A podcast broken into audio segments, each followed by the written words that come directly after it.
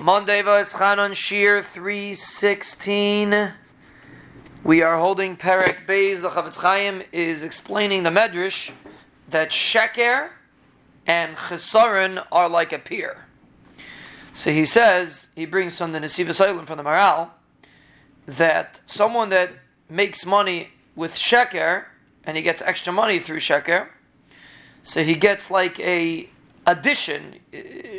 He what he gets ex- basically he has extra sheker, so to speak, and sheker and chesaron are a peer like a zachar and a nekeva, and therefore if a person, meaning meaning, a zachar and a nekeva work together. The the zachar is the naisen and the nekeva is the mekabel.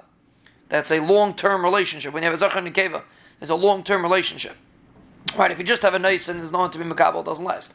If you just have mekabel, you don't have a nice also doesn't last. If you have a, if you have a peer, then it lasts.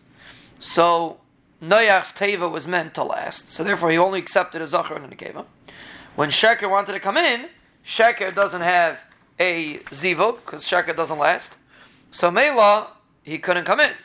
But when you have chesaron, now that there's a chesaron from Sheker, so when a person does chas shalom something shaloika does not proper, so the Brenishlam brings chesaron, that's the zivug of sheker, and that makes the per. And then when a person does sheker and he starts losing his money chas shalom, he realizes that he can't be like you know he, can, he has to stop he, he has to stop lying, and stop cheating. So the only way sheker can have a kiyum is because there's chesaron that goes together with it. So now a person should realize that when he's cheating and stealing, he's just going to end up with a peer of sheker and chesaron, and that's not something that anybody wants to get stuck with.